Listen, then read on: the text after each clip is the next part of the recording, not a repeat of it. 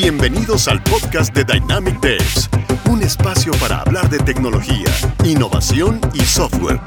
Aprende e inspírate de quienes respiramos y nos dedicamos al desarrollo de software. Únete si eres uno de nosotros.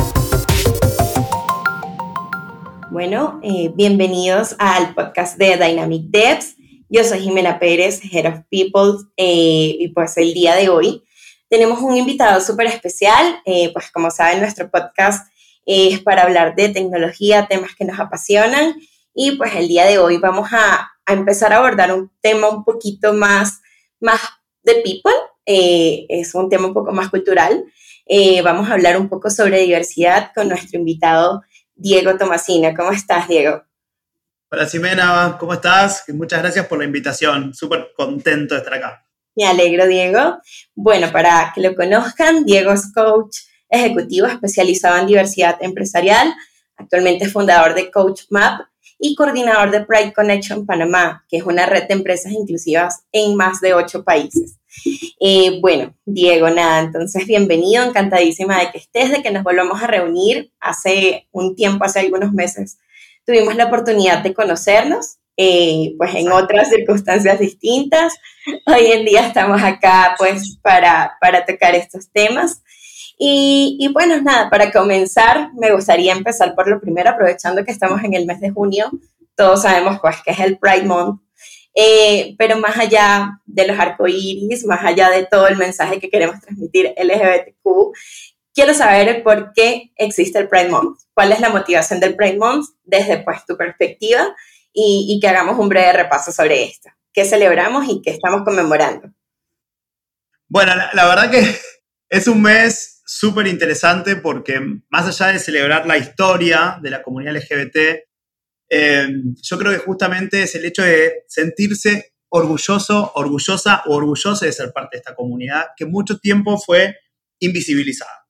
Entonces yo creo que más allá de que sea una fiesta, como muchas veces se, muestra ¿no? Eh, en las imágenes, en todo, es el hecho de celebrar la autenticidad y el hecho de no esconderse más, que creo que así fue como estuvimos durante muchísimo tiempo y todavía en algunos países hay que esconderse para para no sentir eh, golpes, eh, insultos y todo esto. Y eso es el Pride Month. Si bien históricamente se celebra justamente por las revueltas de Stonewall, que se dieron hace exactamente 51 años en Nueva York, que justamente empezó cuando la sociedad dijo basta, eh, después de estas redadas que hacía la policía en, los, bares, en los bares gays. Y, y, sí, el primer Pride fue una redada, como le decimos, ¿no? First Pride was a riot eh, en inglés. Y fue así. Hoy por hoy tenemos la suerte de celebrarlo con colores, con todo, pero lo primero fue una mini guerra. Así que ahí vamos, ahí vamos para adelante, siguiendo celebrando esto y sobre todo trabajando mucho por los derechos de la comunidad, ¿no? De seguir alcanzando derechos y de nunca tomar esos derechos por sentado. Porque ya vimos que a veces incluso podemos ir para atrás, lamentablemente. Sí, tomando precisamente esa base que me comentas de los derechos, me gustaría que hiciéramos de pronto una pequeña retrospectiva, ¿no? De, cómo era todo el tema de ser gay, ser abiertamente gay, eh, hace 15, hace 20 años y sobre todo en el ámbito laboral. ¿Cómo, cómo era? ¿Cómo se vivía? Bueno, a ver, em, creo que las empresas, el ámbito laboral en general fue avanzando mucho en esto creo que, a ver, siempre hablamos de un closet porque las personas no podían mostrarse, ¿no? Entonces este famoso closet que hay de, de, ocultar, era de estar, de ocultar nuestra personalidad, nuestra forma de ser. Y de a poco las empresas empezaron a darse cuenta de que, bueno, hay que dejar de discriminar, hay que trabajar los temas de equidad de género. Poquito a poquito se dieron cuenta que hay que tratar a todos y a todas por igual, ¿no? En estas cosas. Más que igual, equitativamente. Y esto, la comunidad LGBT es parte de esto.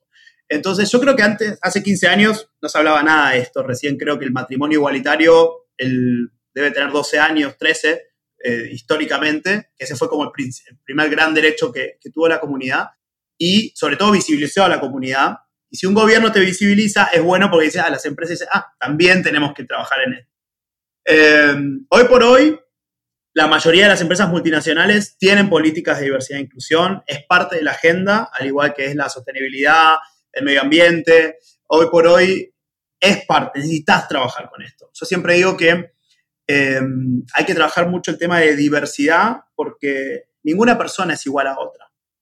Cuando hablamos a veces de, igualdad, digo, no tenemos que hablar de igualdad, hay que hablar de equidad.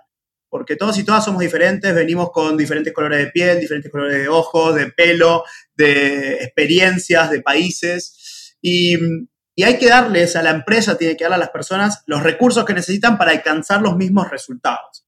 Entonces, y ahí es cuando hablamos de equidad y sobre todo cuando hablamos un poquito de inclusión, es esto, cómo esas personas, no alcanza con ser, decir somos una empresa diversa. Hay que hacer que esas personas diversas se sientan realmente incluidas en la organización. Y ahí está el desafío, en trabajar la inclusión. Claro, y que, ¿sabes qué pasa mucho? Entendemos que por diversidad e inclusión, pues obviamente no solamente nos limitamos a, a lo que es la comunidad LGBTQ, sabemos que pues esto incluye muchísimos otros otros aspectos, eh, pues también a nivel de salud mental, a nivel eh, pues de género, eh, y, y, todos estos punticos también como que tomarlos en cuenta, no entran de lo que convierte a una empresa en una empresa diversa. Eh, sin embargo, dentro del ámbito LGBTQ, ya que lo mencionaste, me gustaría saber cuáles son para ti esas principales diferencias entre diversidad e inclusión, ¿no? Porque no es lo mismo que yo diga yo soy diversa, yo soy inclusiva. Eh, yo puedo ser diversa sin ser inclusiva. Entonces siento que eso tiene que tener consonancia, van atados como que uno al otro. Eh, ¿Y cuál es la principal diferencia ¿no? entre esos conceptos? Sí, a ver, antes de, entrar a esa diferencia puntual, muchas veces, como decía, las empresas están formadas por talentos diversos, ¿no? Entonces estos talentos diversos vienen de diferentes, diferentes lugares, diferentes cosas, diferentes experiencias, pero, y hoy por hoy es el principal activo, ¿no? Las personas son el principal activo de las empresas. Entonces, y es el recurso más caro que tiene una empresa a nivel si, si se te va esa, esa persona. Una de las cosas de cuál es la principal diferencia de trabajar diversidad con temas LGBTQ, es el tema que la orientación sexual no es algo visible. ¿sí? A diferencia de trabajar género, que se puede ver un hombre, una mujer, o quizás es más difícil ahora con una persona no binaria o una persona gender queer, pero generalmente como históricamente se trató el tema de género, es fácil de ver. Tema de raza es fácil de ver. Temas de idiomas, fácil de ver. Entonces, el problema es cómo yo trabajo un tema de diversidad cuando no es visible. Entonces, ¿yo qué hago como empresa para tener una política cuando yo no sé si tengo empleados que son de la comunidad? ¿Y por qué tengo que tener un tema de diversidad LGBT si yo no tengo personas LGBT? ¿Cómo sabes? Claro. Entonces, eso es lo más difícil y por eso es algo que se tiene que hablar independientemente de que sepas o no de que tengas empleados de la comunidad. Entonces, ahí está la clave de la diferencia y es justamente cuando decís, bueno, ¿cómo hago para que esta, este colectivo se sienta realmente incluido en eso? Y, y es súper difícil porque muchas veces la exclusión del colectivo se da en la cotidianeidad, en microagresiones, hasta en conversaciones súper sencillas con el hecho de qué hiciste el fin de semana. Quizás una persona homosexual no puede decir, no, yo me fui a la playa con mi marido el fin de semana. O fui al shopping o lo que sea porque tiene que empezar a mentir. Porque si dice la verdad, es que quizás empieza el chiste, la broma o se siente fuera del equipo. Y ahí es donde decimos, bueno, ¿cómo hacemos para construir un ambiente donde puedas hablar de lo cotidiano sin sentir, sentir miedo, sin sentir un frío que te recorre la espalda cuando decís, sí, estoy casado con un hombre, ¿no? Entonces, eso, eso es creo que la principal diferencia, que no se puede ver. Ok, perfecto. Sí, justo a eso también iba. Eh, uno de los puntos que tenía era cuestionarnos, no, bueno, la gente está o no está obligada a compartirnos su orientación sexual y por qué. Yo siento que eso es algo que depende muy de cada quien, pero nosotros como empresa tenemos la labor de favorecer el espacio en el que si la persona desea abrirse a, y desea comunicarlo, se sienta tranquila y se sienta segura. Siento que a, a ese iría el punto, ¿correcto? Sí, o sea, 100%. Yo creo que, a ver, nadie está obligado o obligada a salir del closet, ¿no? Y la empresa tampoco puede obligar a nadie a hacerlo. Entonces, la clave en esto es que la empresa tenga las políticas y beneficios equitativas para todas las personas, independientemente o no si salen del closet. Y esto es algo muy, muy fácil de ver, por ejemplo, con las licencias personales. Por ejemplo, una licencia de casamiento. Una persona que a veces, que quizás está en el closet en un país que te puedes casar, o incluso uno que no te puedes casar. que si te tenés que tomar una licencia, no sé, de vacaciones, de enfermedad, otra cosa, en vez de tomarte una licencia de matrimonio. Así de sencillo. Entonces, la empresa tiene que asegurar que si esa persona, por más que esté en el closet y se vaya a casar a cualquier país, pueda pedir esa licencia de la forma más sencilla. O si su pareja, no sé, tiene que ir al hospital o tiene que cuidar a su, a su pareja del mismo sexo, que sienta libre, pueda pedir esa licencia, no porque, quizás sin, hacer, sin salir del closet oficialmente. Que pueda hacer el proceso que tenga que hacer para pedir esa licencia, pero sentirse que tiene los mismos beneficios, porque si no, ahí el resto de las personas empiezan a tener privilegios, ¿no? En vez de derechos o, beneficios. Y ahí es donde se ve la, la inequidad cuando trabajas con personas LGBT. Totalmente.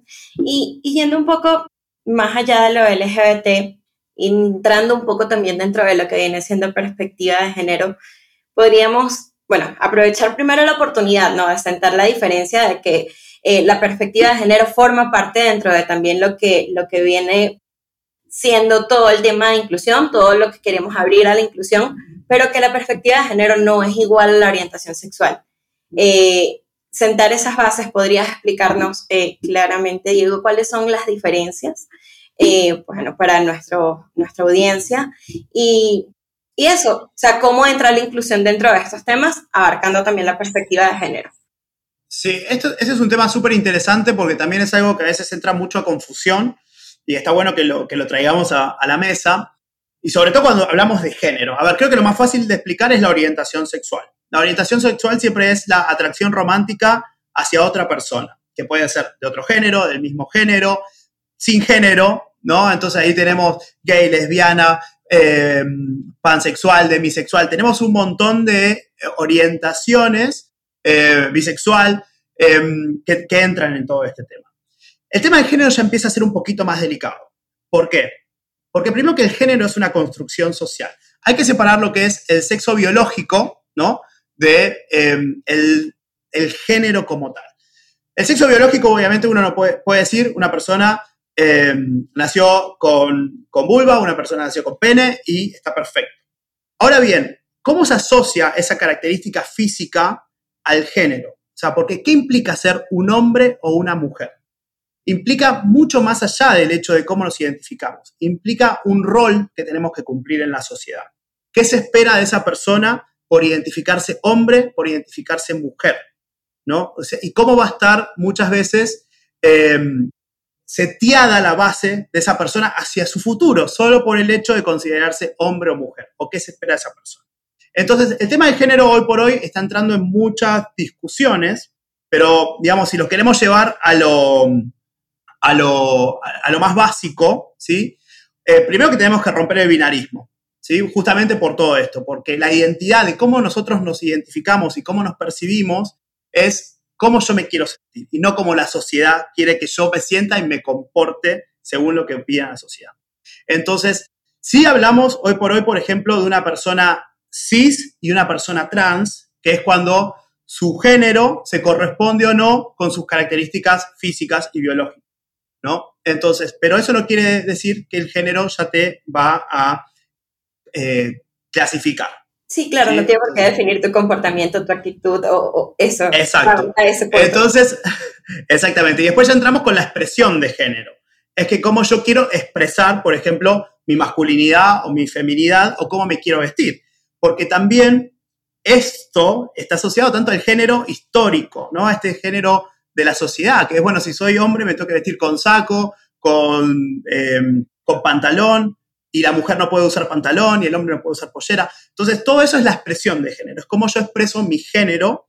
Y es súper interesante porque obviamente esto hace explotarnos la cabeza eh, y a muchas personas es, bueno, pero yo no entiendo. Entonces, esa persona, yo digo, lo único que importa acá es el respeto, es la empatía. O sea, porque a vos no te importa si la persona que estás vos viendo enfrente se identifica como hombre, como mujer, eh, como persona trans, como hombre cis, es una persona.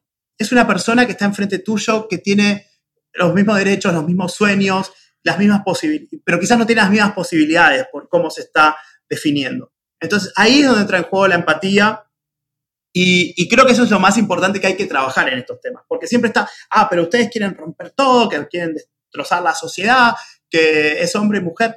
No, hay un montón de cosas en el medio. Hay un montón de identidades y eso es lo bonito, o sea, lo bonito de generar... Blanco y negro y, tener esa apertura mental, no, entender que no todo tiene por qué ser blanco o negro. Exacto, o sea, incluso, obviamente esto está atado a años de historia, tradiciones, a esquemas, pero ¿en qué se te rompe tu sistema por entrar una creencia nueva? Cuando es la vida de otra persona, ¿no? Entonces, y ahí es donde muchas veces entra el, conflicto, que decís, pero no es tu tema, ¿no? no a vos no te, cambia nada. Está el punto de que nos quieren inculcar esto o, o, quieren que yo acepte esto. Mira, no se trata de que tú lo apliques en tu vida, se trata de que entiendas y respetes la forma de vida del otro. Creo que a ese es el punto principal al que queremos llegar con esto.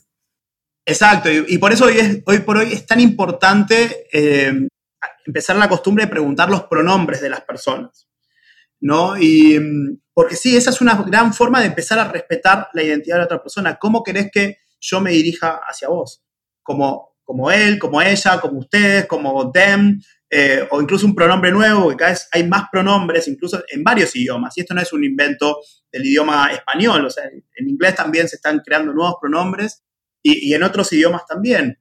Entonces, claramente es una tendencia mundial, ¿no? Es algo que existe y siempre, como te digo, empieza aprendiendo a respetar a la otra persona. Es como querés que te llame. como te pregunté al principio, ¿qué es Ximena o Jimena? Y no da lo mismo si yo te digo Jimena, porque tu nombre es Ximena. ¿Entendés? Entonces, eh, por más que me diga, bueno, ya me acostumbré. Digo, está bien, pero me gusta. ¿Sabes qué sucede?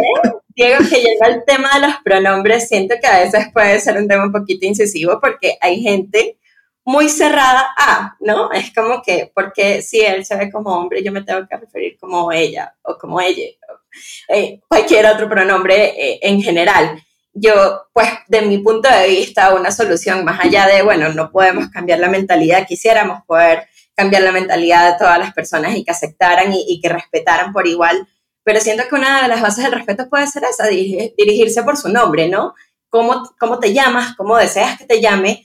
Eh, más allá pues del, del, pronombre y me puedo dirigir a ti, bueno, como Diego, indiferentemente si eres un él o un ella, eres Diego y te vas a sentir cómodo con que yo te diga Diego y estoy respetándote esa podría ser también pues un, primer paso, ¿no? A, abrir la mente a eso.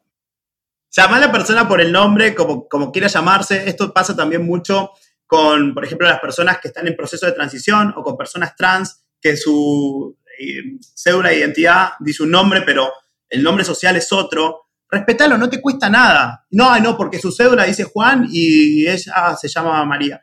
Y le voy a decir Juan. ¿Pero por qué? ¿Por qué? O sea, si no es tu decisión de cómo tratas a una persona. O sea, vos no decidís el nombre de una persona. Y yo siempre digo, una vez leí en un libro que no hay nada menos propio que el nombre propio, ¿no? Entonces, eh, porque uno no lo elige. Y, es cierto, o sea, mirá cómo algo nos identifica, que nosotros no elegimos, que está marcado por un montón de cosas, ¿no? Por nuestros genitales o lo que sea, y quizás no te sentís identificado así. Entonces, como, como personas tenemos que trabajar y promocionar la empatía en estos temas y vamos, acostumbremos. Y esto es algo pasa, me pasa mucho con el lenguaje inclusivo, ¿no? Que siempre se empiezan un montón de debates con el lenguaje inclusivo cuando doy los talleres. Y le digo, a ver, si no quieren usar la X, el arroba, la E, porque no está con sus creencias fuertes, está perfecto, lo respetamos. Hay muchas formas también de cambiar el uso del masculino genérico. ¿no? O sea, hay muchas formas de, en vez de decir buenos días a todas o eh, comunicado para todos los empleados. No, hoy le vamos, hoy puedes decir, hoy les vamos a comunicar. Ahí ya estás usando el lenguaje inclusivo. Les. Hoy les vamos a comunicar. O se les comunica qué. O, eh, como es, buenos días, punto, ya está. Entonces, hay muchas formas de trabajar esto, de cambiar el masculino genérico, que sí, implica un proceso mental y un poco más de esfuerzo para, de acostumbrarnos, sin caer quizás en el, en el TODES, por ejemplo, que da debate. Pero bueno, trabajalo. Hay, tenés otras formas, tenés otras herramientas de trabajar un poco más la empatía cuando quizás tenés personas en tu público, en tu empresa, que son no binarias, que son gender fluid, y no las estás respetando si decís todos o todas, porque no se consideran ni O ni A. Se consideran algo que no es esas dos cosas a nivel corporativo, donde yo siento que, que también podemos visibilizar mucho esto, es precisamente en la descripción de los cargos, en las job descriptions cuando hacemos recruiting, en el título que lleva el cargo como tal, ¿no? Eh, no es lo mismo decir coordinador de administración que, no sé, líder. Siento que de pronto ya el líder te abre, ¿no? Eh, a que sean indiferentemente del género, a diferencia de coordinador, coordinadora, que de pronto es más complicado eh, abrirlo. No sé cómo lo, cómo lo ves desde ese punto de vista.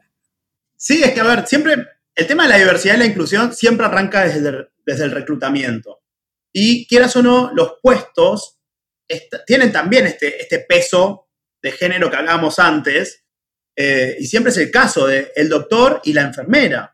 Sí. ¿no? Entonces, eso se ve, eso se muestra, eso está en nuestro día a día. ¿Por qué no se busca un enfermero? ¿Por qué se busca una secretaria y no un secretario? ¿Por qué no busco una CEO? ¿No? ¿Por qué tengo que buscar un hombre CEO todo el tiempo? Entonces, es tan importante el lenguaje en lo que yo quiero comunicar. La comunicación inclusiva, como te decía, no es usar la E, es también usar imágenes, es aprender a, describir los, los, los, puestos y sobre todo cómo comunicamos. Yo siempre, el primer ejemplo que doy en, los talleres también de, comunicación, en la parte de, imágenes, es una, una campaña que hubo para el Día de la Niñez en Argentina, de un, supermercado muy conocido, eh, que era, bueno, con C de campeón y un nene manejando un auto, ¿no? Y todo el fondo azul, obviamente, y con C de cocinera, fondo rosa y una nena en la cocina. Y en algún momento se viralizó, sí, si alcancé a verlo. Yo, ¿qué nos pasa? Y muchas veces, sobre todo, eh, cuando a veces estoy en las charlas, ni siquiera las mujeres entienden que está mal de eso, ¿no? Y esto no es para desmerecer a ninguna, a ninguna persona que decía ser ama de casa o amo de casa. No, pero es el, sesgo, es el sesgo. Es el sesgo, es el sesgo y es lo que vos le estás comunicando a esa, esa, esa niña que está viendo eso. ¿Por qué no puede ser con sede campeona también? ¿Por qué ella no puede estar manejando un auto o liderando una empresa? Entonces, mira cómo nuestros estereotipos te marcan también hasta, hasta la potencialidad de las personas, cómo nos van limitando y, trabajan nuestras creencias. Entonces, las imágenes son muy fuertes y como empresas tenemos que tener en cuenta y cuidado en todo lo que hacemos. Eh, por ejemplo, a veces pasa también con estos temas de reclutamiento que hablábamos, que dicen, bueno, nosotros no tenemos gente de color en nuestra empresa y están desesperadas por tener gente de color, no sé, empresas de, Centroamérica. Y yo, a ver, mostrame tu página web, dos minutos en todas tus imágenes, en todo lo que vos estás posteando, no tenés una persona de color. O sea, entonces, ¿qué vas a hacer cuando vos veas, cuando la persona entra a tu página para ver tu empresa y ve que todo el mundo es blanco y sonriendo y como que, ay, qué bien, amo trabajar acá. Bueno, esa es una empresa para personas blancas. ¿Yo qué voy a hacer ahí? Estás transmitiendo, ¿no? Entonces, es, es lo que estás transmitiendo como empresa. Desde eso, desde la comunicación, es en todo, es en todos lados, más allá del lenguaje, van las imágenes, en la diversidad, en, tantas cosas. O sea, me podría poner a hablar una hora y media. Es inmensa. Bueno, y yendo entonces a todo esto que hemos repasado anteriormente. Si yo como empresa, eh, pues, bueno, hoy en día vemos que esto es más común, ¿no? Eh, de pronto en startups, en empresas eh, más nuevas, de pronto una empresa más antigua le cuesta un poco más hacer este cambio de lenguaje y esta transición, pero si decide hacerlo, cuéntame qué beneficios no puede traer a la empresa tener una fuerza laboral que sea más diversa y, qué beneficio no también trae esto para el colaborador, no solo, no solo para la empresa. Sí, empecemos por, por el colaborador o mm, la persona que trabaja en la empresa. Yo creo que ese ejemplo que te decía de, de estar ocultando tu orientación y estar inventando para que no se note o que no se sepa, eso te saca muchísima energía saca mucha energía porque en vez de, enfocarte en lo que tenés que hacer, tu trabajo, te estás enfocando en, bueno, a ver qué posteo, si yo posteo esto, la gente de trabajo va a ver que en realidad mi pareja es un él y no una ella. Entonces, ay, no, no, no. Tanta presión innecesaria. Entonces, eso primero te saca mucha productividad cuando estás haciendo eso. Entonces, el hecho de poder hablar tranquilamente de esto hace que sea más, más productivo o productiva en tu lugar de trabajo. Y esto se ve automáticamente en la empresa, porque obviamente le das mucho más y te querés quedar ahí. Entonces, hace que tengas una mayor retención del personal, primero, que hoy por hoy sabemos que reemplazar a una persona, el costo puede ser muy alto para una compañía, desde el reclutamiento hasta mantenerla, si se te va, sobre todo, eh, hoy por hoy eso es lo principal, el tema de tener diferentes puntos de vista. Eh, cuando vos tenés personas con diferentes backgrounds, ¿no? Eh, pensás diferente, traes más cosas a la mesa. Eso hace que seas como empresa más innovadora, que puedas crear nuevos productos o servicios que antes quizás no estabas haciendo o que puedan llegar a una parte de, del mercado que no estaba siendo atendido. Y esto pasa no solo con el mercado LGBT, sino también puede pasar qué pasa con las personas solteras mayores de 50 años, por ejemplo. ¿Quién apunta a un servicio a esas personas? Muy pocas empresas, ¿no? Entonces, porque no, siempre pensamos en la familia armada, y listo, ya tenés que tener la vida resuelta. Entonces... Mamá, papá, hijo, perrito, gato, listo. Exacto. Entonces, ahí quizás tenés un nicho de negocio gigante, ¿no? De gente soltera que tiene plata y que la quiere gastar. ¿Y en qué? Y no sé porque a mí nadie me targetea. Entonces, ahí tenés otras cosas. Tenés mucha más adaptación al cambio, fácil porque también te tenés más posibilidades de, compartir ideas para ver cómo solucionás una, situación. Em, tenés em, también el tema, bueno, a nivel de plata, a nivel económico, también hay unos beneficios. Hay varios estudios que dicen que las empresas, justamente por todo esto que se genera más innovación, innovación al cambio, nuevos mercados, sobre todo las pymes y las startups, tienen casi 13 veces más flujo de caja que una empresa que no tiene ninguna cosa de inclusión o de diversidad. Y ¿Qué más? Eh, y algo súper importante es que estas empresas también invierten mucho en tema de lo que es coaching ejecutivo, ¿no? Y temas de coachear y crear nuevos y nuevas líderes en la organización. Que quizás las empresas más tradicionales no lo hacen y hacen que siempre se mantenga la estructura piramidal en vez de elevar a toda la organización y trabajar en una estructura un poquito más horizontal, que es lo que se da el día de hoy, ¿no? Que es como las startups se mueven y eso hace que seas mucho más ágil, te adaptes al mercado, le ganas a tus competidores y, y bueno, sigas ganando todo. No, genial, de verdad que es, grandísimo, ¿no? El abanico de posibilidades que se abre. Eh, incluso, pues, podría decir sencillamente desde el recruiting, eh, tienes muchísimo mayor alcance porque estás llegando a personas que, van a sentirse atraídas a, bueno, aquí me voy a sentir tranquilo, aquí voy a tener un espacio seguro donde trabajar y pues automáticamente, ¿no? Hace tu empresa también más atractiva. Y me gustaría enlazar esto, precisamente lo de hacer la empresa atractiva, con un punto que yo, a ver, siento que, que es un poquito polémico, podría ser un poquito polémico, depende de cómo se aborde, que es básicamente el marketing suele suceder que desde afuera está el sesgo de, bueno, todas las empresas ahora ponen logo de arcoiris porque Pride, porque es marketing. En junio ya sabemos que todas las empresas son eh, inclusivas y cuando se termina junio se acaba. Eh, ¿Qué hacemos o cómo, a ver, tú consideras que es negativo que la gente tenga esta perspectiva sobre que Pride solamente sea marketing? ¿O cómo se puede beneficiar en todo caso? No, eh, yo siento que de pronto puede ser una relación un poquito simbiótica que algo se alimente de marketing no necesariamente para mí lo hace negativo, sino al contrario, le da una mayor exposición y visibilidad a las causas. Pero me gustaría saber cómo también lo ves tú y cómo lo vives tú. Mira, yo este, en mes de junio lo uso mucho para, para respirar hondo, básicamente, eh, no sé si sabías, pero bueno, yo coordino la red Pride Connection en, en Panamá. Eh, Pride Connection es una red que está en más de nueve países, que junta justamente eh, empresas que están comprometidas con la diversidad y la inclusión y eh, comparten las buenas prácticas, ¿no? Em, ¿Qué pasa? Generalmente, en el mes entre mediados de mayo y junio, empiezan a venir un montón de empresas a golpearnos las puertas de que, ay, necesito eh, una charla de inclusión, necesito esto, quiero todos los talleres que tengan, quiero esto, quiero ser parte de la red, quiero... Y, ok, bueno, obviamente, se hace. Julio. Julio, tal vez están ahí, en septiembre desaparecieron. Desaparecieron las personas que estaban de la empresa, desaparecen. En, muchos casos, en otras no. es una realidad. que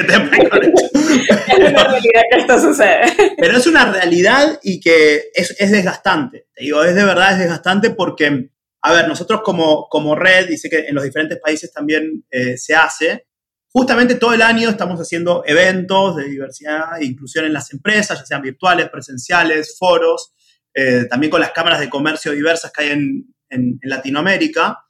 Y ahí ves que, o sea, realmente ves a las empresas que están comprometidas. Este mes, justamente, salen a la luz las empresas que, que hacen este famoso pink washing o rainbow washing, eh, que es esto aprovecharse del marketing de la comunidad LGBT para vender más o para atraer eh, nuevas personas a la, empresa, ¿no? O a los productos que la empresa ofrece.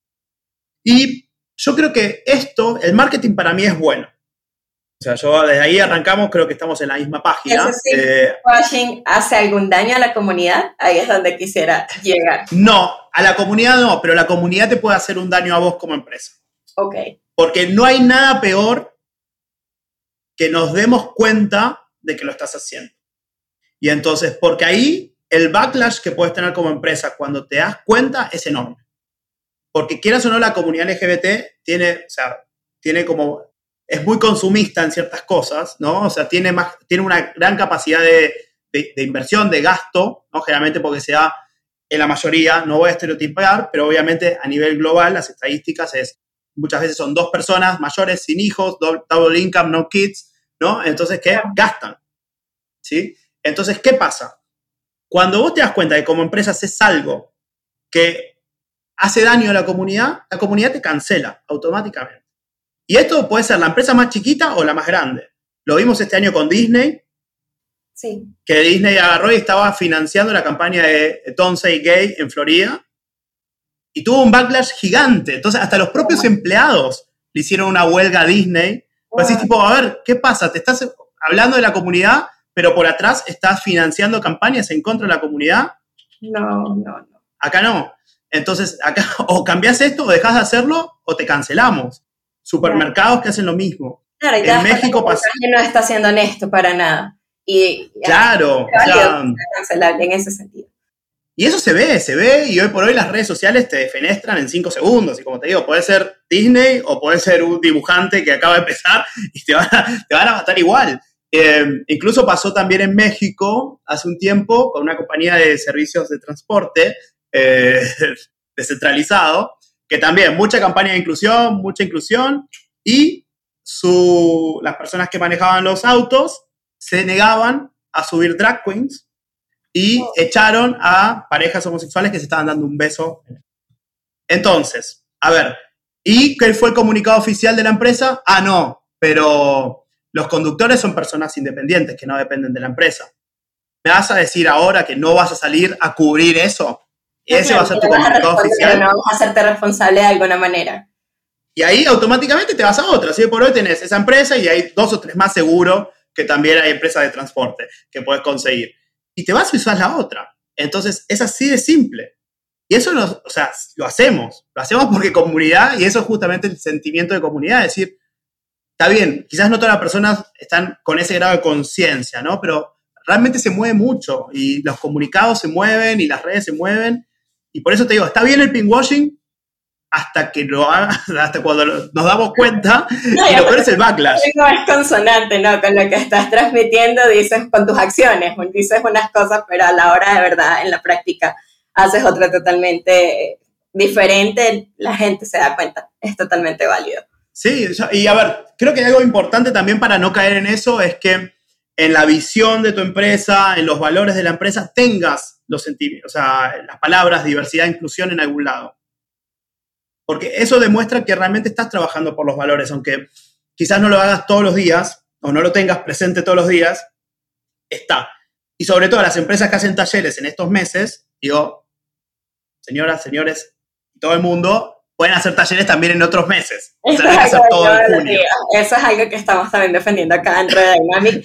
Esto es un mensaje del día a día, que de pronto tengo una mayor exposición a lo largo de este mes, eh, pues porque como te digo, es la ola del Pride totalmente, eh, pero es algo del día a día, es algo de los 12 meses del año y no solamente de junio, y en junio recogemos los arcoíris y nos olvidamos por completo de, de todo, no para nada. Exactamente.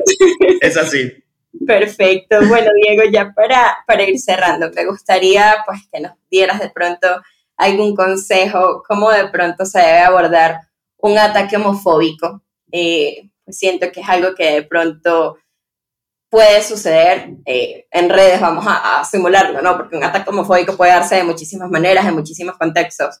pero a nivel de redes, una empresa está haciendo esta transición y recibe ataques homofóbicos, que es lo ideal.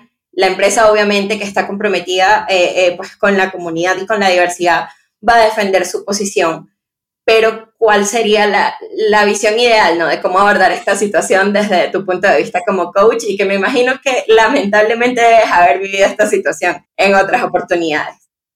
Sí, a ver, yo siempre, uno de mis lemas es, escoge tus batallas.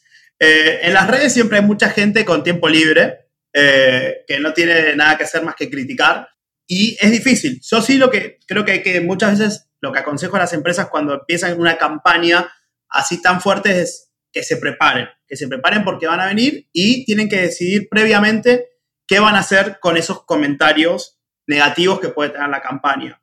Eh, que pueden tener dos opciones, o eliminarlos o meterse en una discusión eterna y hacer un hilo de conflictos y comentarios, que eso no lleva a ningún lado. Porque muchas veces estás peleando con trolls, que es gente que se crea cuentas y que no da la cara, y es innecesario todo eso.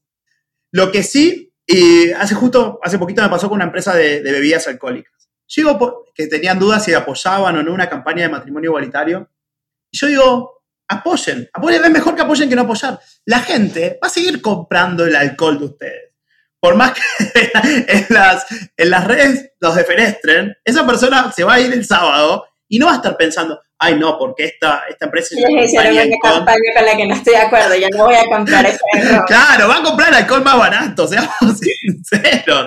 Entonces, eso era lo que me decían. Entonces dice, bueno, claro, tenés razón. Pero yo digo, lo que tienen que definir ustedes como empresa es qué hacen con los comentarios negativos. O los dejan, que estén ahí, que para mí es bueno dejar algunos comentarios. Porque te das cuenta que eh, va a haber el resto de la gente hace su propia lectura de todo esto. Entonces, pero acuérdense que una empresa que no comunica algo también está dando un mensaje. O sea, no poner tu posición con algo también es dar una posición.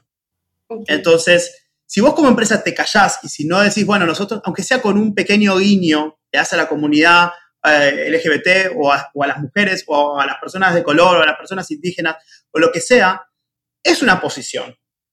Entonces, no hay nada peor a veces que el silencio, porque dejas entender, bueno, ay, sí, yo voy a ver dónde me lleva el viento, dónde me lleva el consumidor. A veces hay que tomar esa decisión. Lo importante es saber eso, que no comunicar también es comunicar. Entonces, sobre todo, ¿qué quieres hacer este, este mes del orgullo? Bueno, definilo. ¿Pintás tu logo no pintas tu logo? Pero bueno, también estás dando una posición a las personas de tu empresa y a los stakeholders, ¿no? Y hacia afuera, todo el mundo, a las personas que rodean la empresa, claramente. Perfecto, bueno Diego, muchísimas gracias. Ya para ir cerrando, me gustaría que de pronto nos compartas eh, algún enlace de, interés, donde puedan eh, de pronto encontrar más información al respecto. Tengo entendido que tienes un libro que se llama Come Out. Eh, de pronto, pues que nos digas qué podemos encontrar en el libro y dónde adquirirlo. Bueno, Come Out surgió un poquito con, con, la pandemia también y era justamente pensando en mi historia personal de, haber tenido que salir del closet en, en, el lugar de trabajo y en otro país y cómo fue un poco esa experiencia. tiene varios testimonios de personas saliendo del closet pero después básicamente es una guía que ayuda a las empresas a, justamente a esto, a cómo crear un ambiente de inclusión desde cero. ¿sí? Desde cero, sin presupuesto, sin nada. Bueno, ¿qué tengo que saber para empezar a construir ambientes diversos, inclusivos y sobre todo cómo trabajar el coaching con el resto de las personas de tu empresa para ir abriendo un poquito nuestras mentes, trabajar mucho la empatía, la escucha activa, la comunicación, comunicar, comunicar, comunicar. Eh, hay temas de lenguaje inclusivo, temas de reclutamiento. Y bueno, la verdad que fue, fue creciendo mucho, así que el libro está en Amazon, se puede conseguir ahí. También, bueno, en mis redes generalmente sigo creando contenido eh, relacionado a todos los temas de, de inclusión. Eh, si pueden seguir, si están en diferentes países, busquen organizaciones que ayuden a su comunidad, busquen las cámaras de comercio diversas, busquen a Pride Connection, eh, busquen organizaciones de personas trans, ayuden, investiguen. Y siempre está esto también, porque algo interesante que pasó con el libro era que yo lo hice pensando en empresas, ¿no? Y en, líderes, lideresas. Y después me di cuenta que hubo mucho, muchas personas, empezaron a escribir madres, eh, adolescentes que decían, quiero salir del closet, no sé cómo, tengo miedo, me está pasando esto, vivo en Honduras, en Salvador. Averigüen, investiguen, googleen. Siempre va a haber relativamente cerca de su comunidad una organización que les pueda ayudar. Siempre hay. El, tema a veces es el miedo, es el poner en palabras, eh, soy gay, ¿no? En googlear, soy gay, ¿qué hago? O sea, sepan que atrás hay una comunidad, justamente ahí, hay una comunidad que funciona así, que ayudamos a la gente, les podemos dar recursos para para pasar, ya pasamos por ese lado. Entonces creo que muchas veces lo que nos faltaba a la comunidad eran personas de referencia, ¿no? Y creo que lo más importante es esto, es encontrar personas de referencia en las diferentes comunidades para decir, sí se puede, pierdan el miedo, no es algo fácil, salir del closet no es algo fácil, pero siempre mejora, ¿no? Entonces hay que, hay que mostrar eso, hay que decir que por más miedo que pueda haber en nuestra comunidad, hay un lugar seguro en algún lado, siempre hay una, una persona que te va a estar escuchando. Y, bueno, nada, así que pueden, cualquier cosa me pueden escribir también por, por Instagram, por mensaje directo y, con gusto ahí escribo o, recomiendo a otras personas.